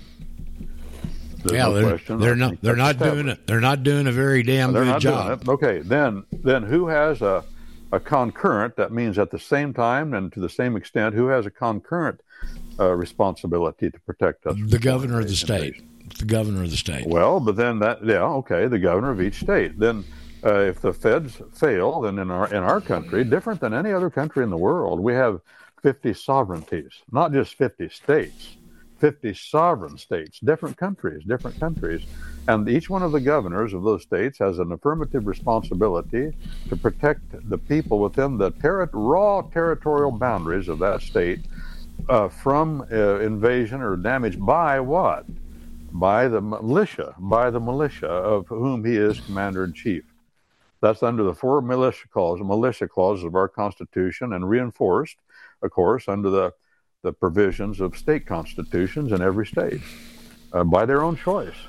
So we've got protection of everybody and the property, the life, liberty, and the property. And that's all you have in this life. You just have three things life, liberty, and property. And uh, to the extent you lose any one of those, you will lose it to the other two. The three stand and fall together, no question. So the governor, uh, with by the force of the militia, has a duty to do that in each state. And the president of the United States has a duty to do that. Then the president of the United States, which is part of the general government, has a duty to ensure that every state seats a state legislature. And if force is necessary, the President of the United States, under the Constitution, under the Republican uh, Republican uh, government, well, Republican form clause, the Republican form of government, has a duty to ensure that so that senators and congressmen can be sent to the general government in Washington, D.C. We all in every state have a affirmative right to send uh, representatives to Washington, D.C., and the general government in Washington, D.C. has an affirmative duty to make sure that happens in case of, um, chaos in, within a state. That's all true. But uh, there is a responsibility under the Constitution of protection in a certain way. But of course, that's very limited. The general government has limited powers, and the militia can only be the president has concurrent jurisdiction over the militia of each state, by the way, concurrent with the governor, governor. And whoever calls the militia out first, or any part of the state militia out first, has has authority and command over that that uh, those men those men, not those women. I want to add that. The Constitution and our tradition, our common law, give no place for women to take up arms as a member of the militia. That's a false notion that's all over our country. Uh, that needs to be squelched, and that displeases God immensely. If you want to know how our Puritan forefathers understood the militia, just go read the Bible, read Numbers, the book of Numbers, and the book of Deuteronomy. And if you want it to be boiled down, go to www.commonlawyer.com and get a copy of the, the book, The Militia of the Several States, our Constitution's answer to its enemies, uh, foreign and domestic. And in that book, it breaks down the four militia clauses of our Constitution and who has responsibility for what and how that works. The last of those militia clauses is well known and is the only one that's known. That's called the Second Amendment. But there is a responsibility of protection. The state has an unlimited sovereign responsibility, by the way. The courts are unlimited. The state courts are unlimited. They can hear any case that has to do with anything within the territorial boundaries of the state. The, the general government in Washington, D.C., the Constitution of the United States, the militia of the several states are the ones that the people, it's called the, the people in our Constitution, that means the militia, is the one that has the duty uh, has has delivered the Constitution to us. It is the ratifiers that delivered the Constitution to us. Who, to us, who's that? That's the militia of the several states. The ratifiers, not the founders of our country and the fathers. No, no, don't don't don't go there. The ratifiers of the Constitution of the United States were the militia of the several states. That's who did it. Um, and they're the ones that put it in place. They're the ones that delegated those duties. And we if we're born within the territorial boundaries of one of the states of the United States, then that has an effect upon us, however they set it up. If we don't like it, we can leave. That's true. If you don't like America, you can go someplace else and change well, your allegiance. But coming back, Roger. And uh, if you don't like I'm, federal I'm citizenship, you can get rid of it. Yeah, if you well, Roger, I say this though, and we've, we've I want to say it again. I don't believe any American has the citizenship the feds say they have. I don't care what they say. And I, I think it's important that we declare that. Well, yes. We are nationals, but I don't believe it changes anything. It just affirms the truth. That's what we're after here, well, affirming the truth. Let me give you another example of this protection that we've come across. And I didn't realize this. I didn't pay attention to voting for many years, you know. Uh-huh. Uh, you can't register to vote as a national. Did you know that? Well, why? Why? How does that work? Well, I don't know. We're trying to find out. Well, you can only vote. You can't say I'm a, you're, I'm a, I'm a, a U.S. No, that's exactly correct. They won't register you. We're trying. Oh, there's no option to check. It's correct. A citizen of the United States. Correct. But yet, yeah. you're a state citizen. The state's supposed to give you this protection in this formula, and you can't even register to vote on the local people that have a direct effect on your lives because you can't participate. Well, let's back up, Roger, and I'll ask some questions here. So, is it true that the Constitution of the United States references uh, citizenship of the United of the United States. It does you know? in the Fourteenth Amendment. Okay, uh, is there such a thing? Um, well, let me ask this then. Put it this way: Is um, is being a citizen of one of the sovereign states of the United States uh, the prerequisite to be a citizen of the United States? Uh, you're a national citizen, so yes, they're the true national citizens. It's the federal okay. citizens that are only okay. out of this little. Remember, there was no federal citizenship before the Civil War. Those well, people that, yeah, that yeah. were born and raised in D.C. and the yeah. territories, as I think uh-huh. this through, w- with my understanding of it, uh, mm-hmm. they were stateless. The people in the territory, sure. They, Uh, and in D- and in D.C. so they were citizens of what? They weren't People in the citizens territory. of anything. Well, they had to be. No, every man, every man, uh, Uh, every, every man has to have an allegiance to, to land. Oh, Well, that that's every right. man but- does, whether he understands it or not. Well, they were only they were only a citizen if they were a state citizen. You were a, a citizen of the United States of America. There was no oh, federal citizenship. They had no political status except Well, wait, possibly territorial citizens, I guess. But well, you're but there, that wasn't even there. I mean, Okay. in my mind, from what I've read and understand, they were stateless. Uh-huh. Okay. So they're stateless, but no man is without a country. That's what I'm driving at. Well, no man. that's the- impossible. And, and you you can't can say that, Right. Well, you but can't, not true. Go ahead. You can't tell me that everybody in the territories in the and, and DC were black either. Well, let me back up, Roger. So, if you lived in the territory, in the Northwest Territories, for example, right after the war between the states, uh, to whom did a man that lived there owe his allegiance? To what land? To what? To what law? You, you tell me. May I? Well, I, I'll say one thing, then I'll let Paul. He wants to pipe in. Yeah, he's I say he owes his, alle- his allegiance to the United States. Of America. Well, there Of was no United States. It was a national. It was the United States of America. Well, he owes his allegiance to that to that set of laws and that land. That's well, what he owes his he would owe his allegiance to the Constitution, but he didn't have a political status except this territorial person. Paul, what do you got? You want to inject here? Uh, I wouldn't go with that, Roger, but go ahead and we'll talk more later. Go ahead, Paul. Okay, well, the, the seat of the federal government as it was, was Philadelphia, Pennsylvania. It wasn't Washington, D.C. Washington, D.C. didn't exist until the corners of three states were hacked off Yep. and an imaginary line was drawn. So anybody that was born in the territorial boundary of the state under Washington, D.C., that's the state they would be the citizen of. And it was They're the not land. a citizen of D.C. The, the Yeah, land for They're not a DC. citizen of the, of DC. the land for DC was donated by two wealthy Catholic brothers uh, from Maryland, I believe. I don't remember their name. They donated that land. Right. Carroll. But Carol, there Oh, you go. what about anybody, Virginia? Virginia donated land too, didn't it? I thought it was yeah, uh, exclusively Virginia, out Maryland, of Maryland. and you know, nope, no, it, it's part of three states. They, they're right in the corner. They just hacked off the corner.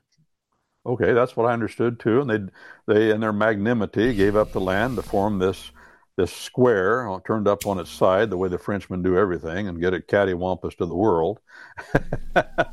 Ten mile square, I believe it was. And they said, "Oh, we're going to donate this, so we'll have a neutral place for this general government to be that won't be under the control of any state." That was the idea, what I understood. Right. Uh, okay, but still, Roger, uh, a man that lives uh, in that uh, D.C. or a man that lives in the, uh, the territory of uh, Guam today owes an allegiance To the U.S. to a land, to a land, and to a law. Right. And what is that land and what is that law? That's my that's my overarching principle that I see in the Bible and I see it in Okay. all of our common law. Well, let me That tell no you the- without a country. One of the bases that I'm using here is a, a, a, a number of paragraphs out of the slaughterhouse cases. Uh-huh. And uh, it was, uh, remember, the slaughterhouse cases was in 1871. The 14th uh-huh. Amendment was in 1868. Uh-huh. So it's as if we were sitting here today talking about January 6th a couple of years ago. We all experienced it. We saw it. We've been in the after effects of it for these years, right? Well, same thing with these people in the Supreme Court.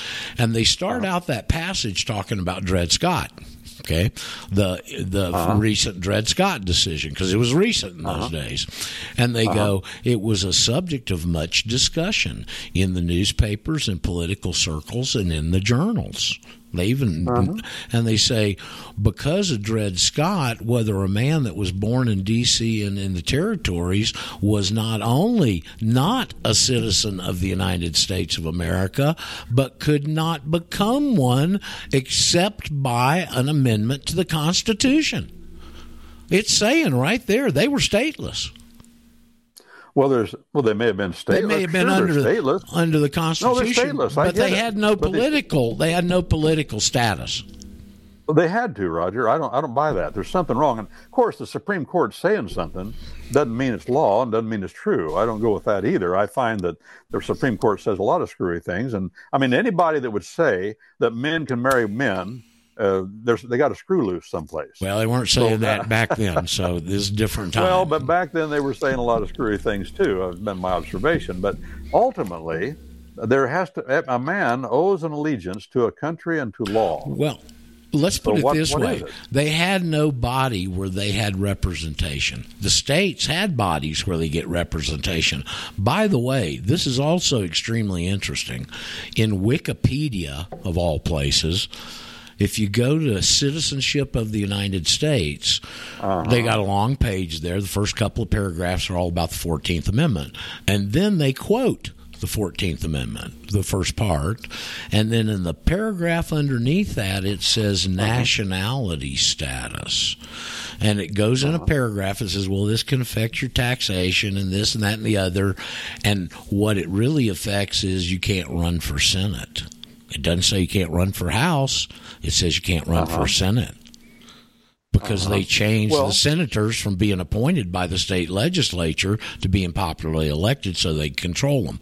And my uh-huh. feeling on that, and I've never heard anybody else say it, they always do multiple prong objectives when they do these major moves. And I believe the reason they control the senators is because the Senate ratifies treaties.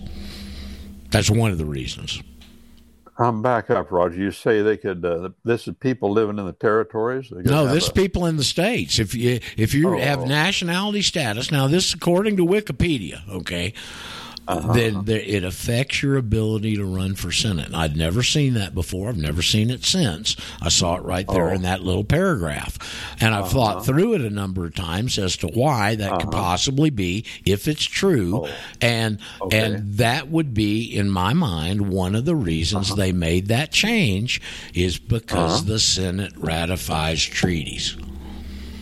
Well, yeah. Of course, the if you live in a territory, you have you send a congressman to Congress. Right. He just doesn't. He has the right of, of according to the Constitution, he has the right to debate, right. but Not not, to vote. vote. Isn't that what you understand? Yeah. Right, uh, American So- Samoa's got a representative in Congress, but they can't vote. Uh huh. Uh huh. Okay. I get it. Well, but still, uh, I'm coming Well- back to this, and I want to look at this a little I- mean, back, back to where I was starting. Shouldn't Uh-huh. you be uh, have the ability as a true American citizen to participate in the elections, especially for the local and state officials that are supposed to give you protection? They won't even let you register. Well, I know you're saying that now, and that's probably true. I wouldn't doubt that a bit. They don't give you an option, but I'm getting back to things I think I can deal with now, and that's the the, the people in the territories. They can vote. They can vote for president, vice president, and congressman because that's the ones that they'll send to Washington D.C. So they, their their allegiance is to a set of Eh. laws. Allegiance is always to a, a land and a set of laws that govern that land. Right. That's allegiance. It's not the government. It's not to men. It's to law. In our common law tradition, we have a law of the land, and that's why our oath for our ancient oath for militiamen is still the one we use, we use today for people that hold office to defend the Constitution of the United States against enemies, foreign and domestic Yeah. to defend the Constitution of the United States against enemies, two two kinds, foreign and domestic. Well, they're not hold, uphold, they're not upholding their darn oath too well. I can tell you that. Well, that that's another question. We'll get to that maybe if you want. We'll talk about that. That's good. But enemies foreign, that means that you're willing to take up arms as a member of the of the militia. You are a member. Are you willing to take up arms? Domestic means you're willing to serve on the jury in defense of the law of the land. And the, the militia duty is, in our common law tradition, is twofold jury duty in defense of the law of the land, and taking up arms in defense of the land. That's our fundamental defense. That's our fundamental allegiance, and that's our fundamental loyalty. And according to God, no man, no man is without a country.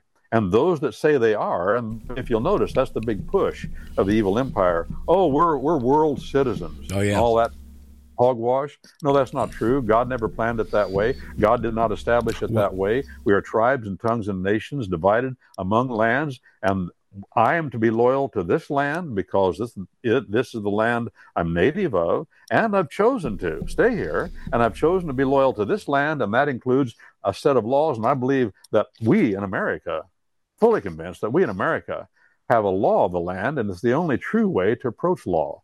They have the same thing in Canada and in Britain and in Australia and New Zealand.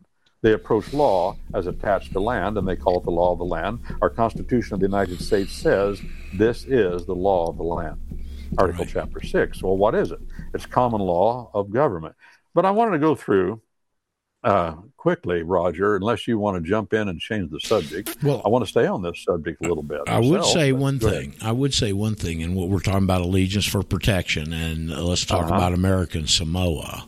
Okay, American Samoans owe total allegiance to the U.S.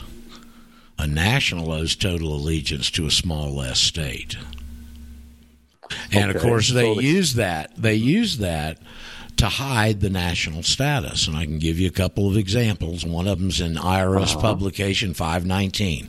Okay. And it makes this statement a national owes total allegiance to the U.S. Uh-huh. That's not true. Question. They owe, owe total allegiance to a small S state. Do you see what they're doing here?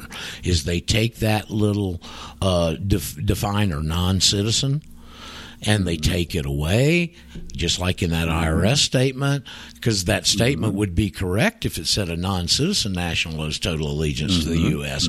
But they take it out of there to fool you and to continue to hide this status. Paul, what were you going to say? Question. Um, did Samoa exist before the United States? Yes, actually, a Mo- uh, Samoa is not American Samoa.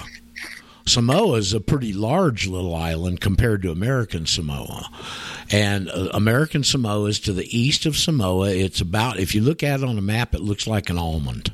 And it's a little bitty almond island just to the east of Amer- of real Samoa. Okay. And what happened Okay. there was the Samoa was a German territory back at the around the turn of last century, and they had some battles about that down there, especially with the locals. And they came in and they gave uh, Samoa, I guess, independence, but they gave American Samoa to the U.S. And that's what they've used from the start intentionally because it's always been an unincorporated territory. It shows you the planning they had in this, in my mind, on a timeline. They didn't pull the trigger on that until the Nationality Act of 1940. That's when they hid the state citizen under this term national. But they had American Samoa set up as the only unincorporated territory in the system 40 years before. Okay. So so Samoa existed before Germany and before the United States. And Probably. there was a fight for the land because somebody Well- was attempting to take the land Well- via conquest. all the European powers So went down. Uh, all the European powers went down in that part of the world and got that territory. The French and the Polynesian islands, and the Germans got Samoa somehow. I don't know the intricate history of it, but that was the situation when American Samoa became a U.S. territory. Okay. Roger, I have something to share. Okay, Martha. For you. Yeah. Um, the Constitution, the Constitution 1789, was made for the United States of America. In eight, and the one for 1871, the on February 21st, 18, 1871, is the one made for the United States government. yeah. That Isn't changed the wording. They changed the wording on the Constitution data. It says the Constitution of the Yep. United States of America. Yep. Yep. That's the line of demarcation, the So- 14th Amendment, so- folks. I mean, in my mind. So that, yeah, the February 21st, 1871 is made for the United States government. And the Constitution is a new Constitution. is not the same one as the one from it didn't- it- 1789. the, the one in 1789 didn't have the 13th and 14th. Now wait a minute, wait a minute. You're telling me that the Constitution that's in the in the You can go to Washington D.C. and see the original copy, or one of the original copies, I should say. Uh, that's not the one we're. li- That's not the one they've redrafted that, and we're living Okay. under a different constitution. Pretty much. I, I, Right. Yep. Well, no, that is It- totally the that is seven- totally that is totally untrue. The Constitution of the United States is the Constitution of the United States. I don't care who redrafts it. I don't care who's. It's not. It does not have the force of law. well, that's, right. No, that, that's patriot mythology, and it's untrue. What we have have to do, what we need to do, is keep coming back to the Constitution and saying, no, no, this is what it says. There are people that try to rewrite the Bible too. That doesn't mean that's the Bible. So we shouldn't say that this we're not living under the Constitution. No, we are. And when the so courts when the courts reference the Constitution, they reference the Constitution that was originally put forth Oh. and signed. Oh, hold on. That's Yeah. not Brent. That's not true. When Clarence How's that Tom, not true, well, I'm going to I'm going to show you right now. Okay, go ahead. When when Amy Coney Barrett was run through when Trump was under there, and they uh, a- a- and they uh, uh, swore her in that night in the Rose Garden. Clarence Thomas swore her in. Yeah, yeah, yeah. I he swore into the Constitution of the United States, not the Constitution of the United States of America. And Clarence Thomas knows the difference. I've heard him talk about it in front of the Harvard Law School students. And some one of those students asked him in that session, "What do you do if it's a constitutional question versus an administrative question?" And Clarence Thomas kind of giggled a little bit, and he said, "Well, if it's a constitutional question, we go do an in ran, uh, an in run, and we go back to the Constitution." That's from Clarence Well, Thomas. Roger, I don't give two hoots and a holler what Clarence Thomas says or what, what they swear in by. That does not change the truth of the matter. No, but The it's a veneer. It doesn't change the fact. But the it- fact of the matter is the Constitution of the United States has not changed. They can No. say anything they want, and it's my job to say no. Well, That's it changed. says. It, changed in the respect that it put the Fourteenth and Thirteenth Amendment. No, it didn't change. The Constitution of the United States, it says right at the beginning of the Constitution, the Constitution or Constitution for the United States of America. That's the that's the Right. title that the Constitution gives. That has not changed. I agree with Brent. You see my point. Yeah, I agree Uh, with I've- you. Well, I understand it. I, I'm not. I'm not uh, complaining against what you or Roger are saying. I'm just asserting. No, we don't want to talk that way. Right. We don't want to say they Right, changed the. Constitution. No, No. You're falling right into their trap. No, what You're we do- what they want you to say. what we and do- You're on a rabbit trail. That, go ahead. You know, well, we're on a rabbit trail that says that doesn't apply to us. This original one applies to us, and you're right. Oh. But you got to claim it, or Right, else exactly. the presumption is going to go forward because of this trick they've pulled of asking you those two Right. darn questions all your life and Okay. getting you to agree to it.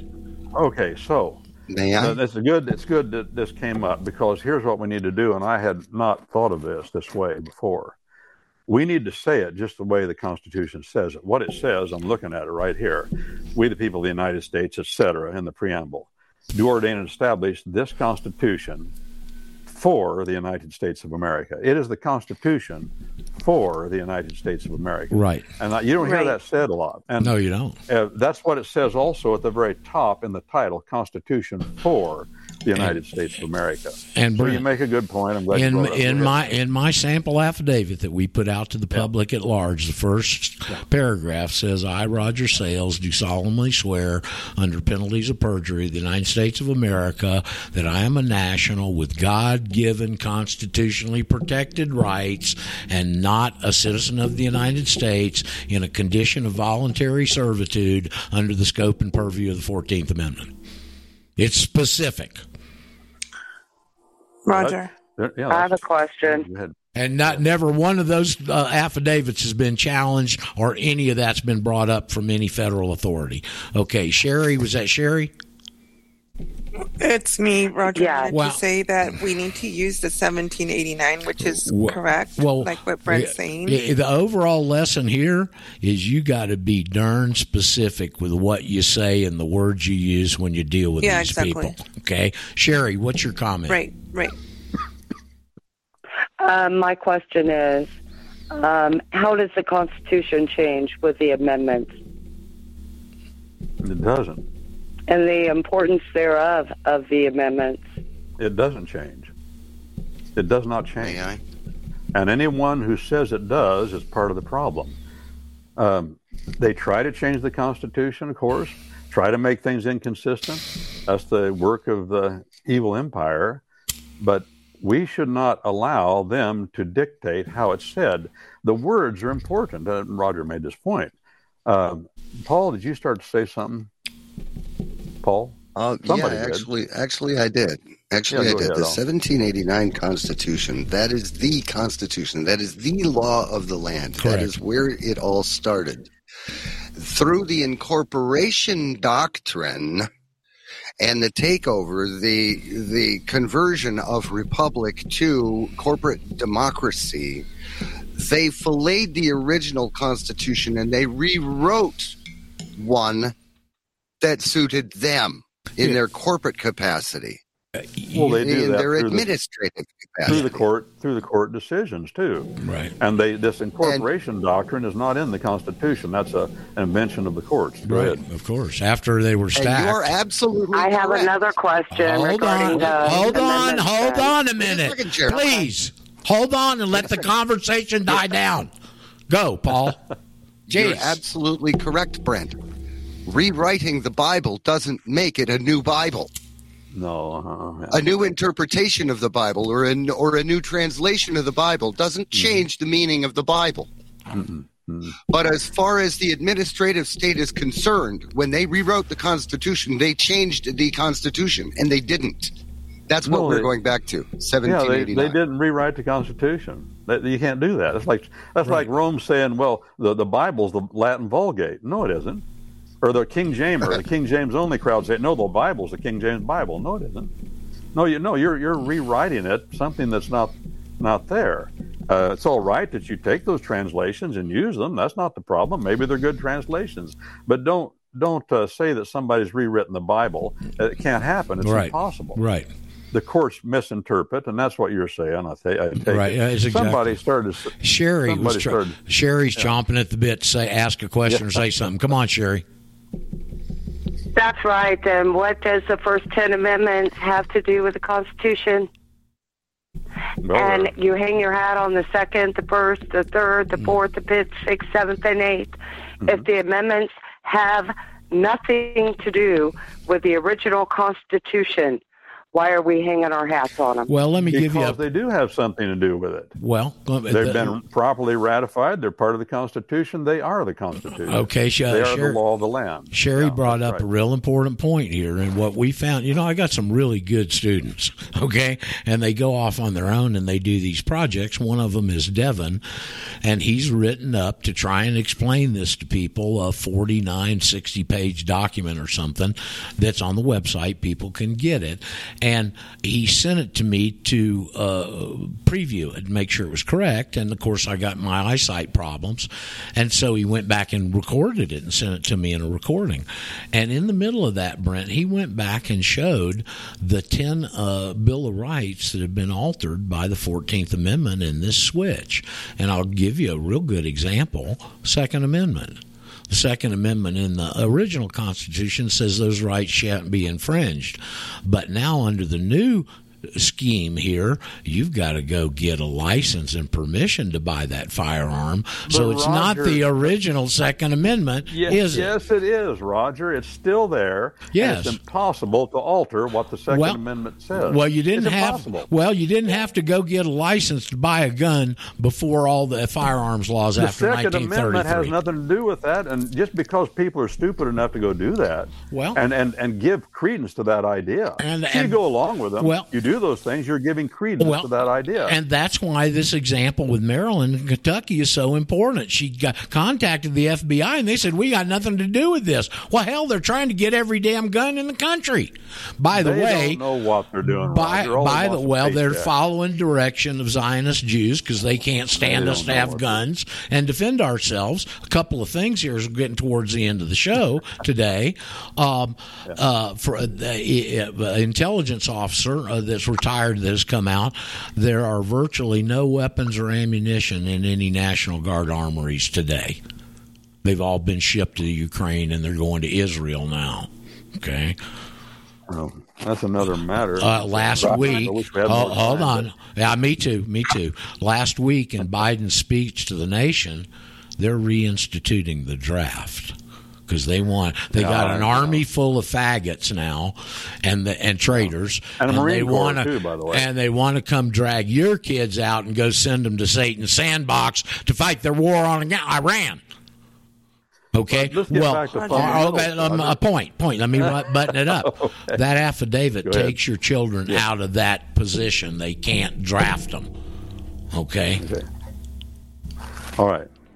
Well, I I don't want to don't want to not give you free reign to talk, so I want to make sure you're done. 'cause Yeah, I'm done. I'm done. We're getting toward the end of the hour, and we want to get our get our points in, and uh, then we're out of time. But uh, Oh, I I, want to share something quick too, Well, please. yeah, go ahead. I just wanted to say for our affidavits, um, Roger, we need to make sure we say for the United, the Constitution. If we're going to say anything about the Constitution, we have to say for. I just, I just said constitutionally protected capital R rights. Boom. Okay. Brent, Roger. Uh, Oh, yes. Some- Yeah, who was that? Sketch? Yes, I, there there might not be two constitutions, but there are two titles. One was for, and one was of. Of is possessive. Question is, who who who who is it possessive of?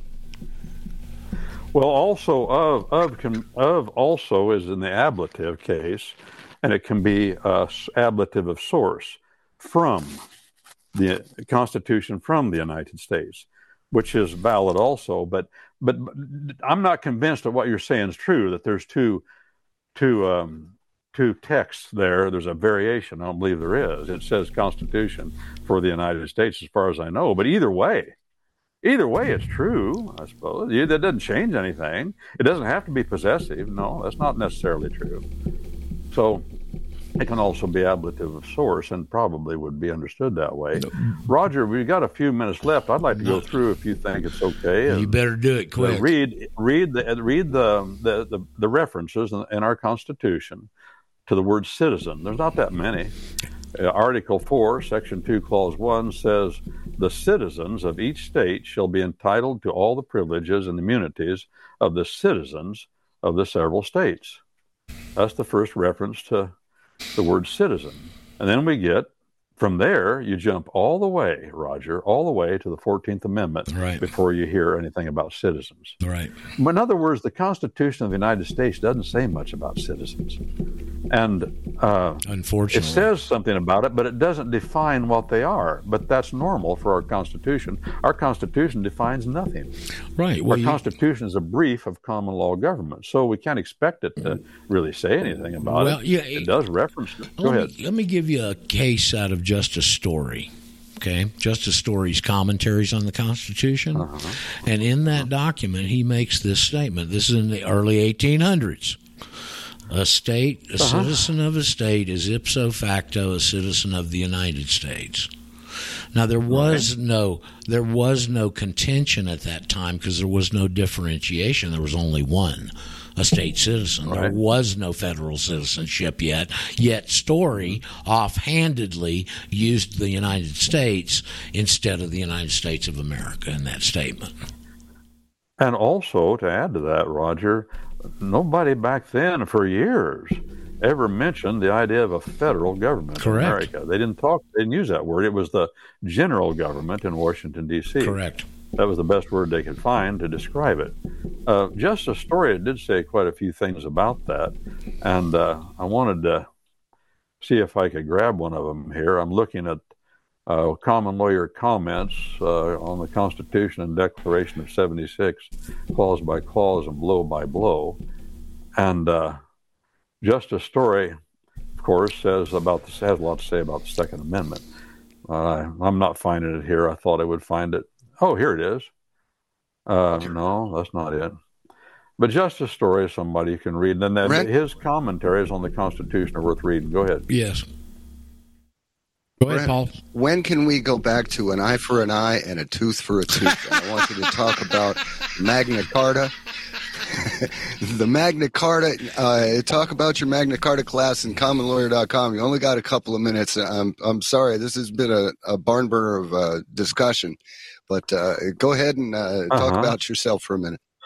Uh, well, eye for an eye and tooth for tooth is uh, the old uh, ancient concept in Latin. It's called lex talionis. Lex talionis, the law of retaliation. And the law of retaliation has always been, is still, the, and it's the basis of our Consti- Eighth Amendment Constitution's, the Eighth Amendment of our Constitution's prohibition against cruel and unusual punishment is an eye for an eye and a tooth for a tooth. That's what that is. In other words, the punishment should not exceed the mag- magnitude of the crime. The punishment should equal the magnitude of the crime or approximate it at least. That's an eye for an eye and a tooth for a tooth. If I if I kill a man, the uh, the law says that I must be tried for that murder, and if I'm convicted, then I must give up my life. I must die, taking of life, liberty, and property all in one swoop. As I'd said a while ago, if you uh, diminish life, liberty, or property, either one of those three, you diminish the other two to the same degree. That's that's why those are important to keep in mind. It's the simplicity of our law, life, liberty, and property. But uh, you can go to commonlawyer.com, www.commonlawyer.com, and you'll uh, you can click on uh, the media button. You can go to church with us on Sunday morning. You can see me and hear me, hear me, but I can't see nor hear you. Saturday morning, we do the same thing. We're going through the book of Romans, clause by clause, on Saturday morning, the book of Genesis, clause by clause, on Sunday morning. You can go to commonlawyer.com and find out how to do that. You can join us for the Magna Carta class, clause by clause and blow by blow. This common lawyer likes to do things clause by clause and blow by blow. That way, uh, it keeps me from hobby horsing as much. And uh, you get the whole counsel there. Uh, We do that in the Bible. We do it with Magna Carta. Magna Carta is not the beginning of our common law, but it is a solid stepping stone in the long and ancient history of our common law that is lost in the fog of antiquity before we get back to the men that wrote the Bible. The, the trace is lost, but Magna Carta is a fo- solid step stepping stone. Join us for that course. And when you do that, you can get a benefit. We want you to join us in what we do. And what we want you to do is join us in getting the word out. And you can't do that unless you go to law school a little bit. God wants for his people to understand his will. That's the bottom line. And his will, he calls his law, his Torah, the way pointed out with the index finger, the way, the course of process. We call it due process, how we go about doing things, not the outcome standards. That's not our jurisdiction. Our jurisdiction is to be fair and to follow due process no matter what we do. And we'll come to the right conclusion, says the Bible, if we do that. And our common law says that good process brings a good result. And uh, no due process, uh, no good result. We're not going to trust the result. So join us for our common law class. Go get the books. Um, the common lawyer translates and annotates the Bible from the original tongues with all the footnotes, notes, and the appendices.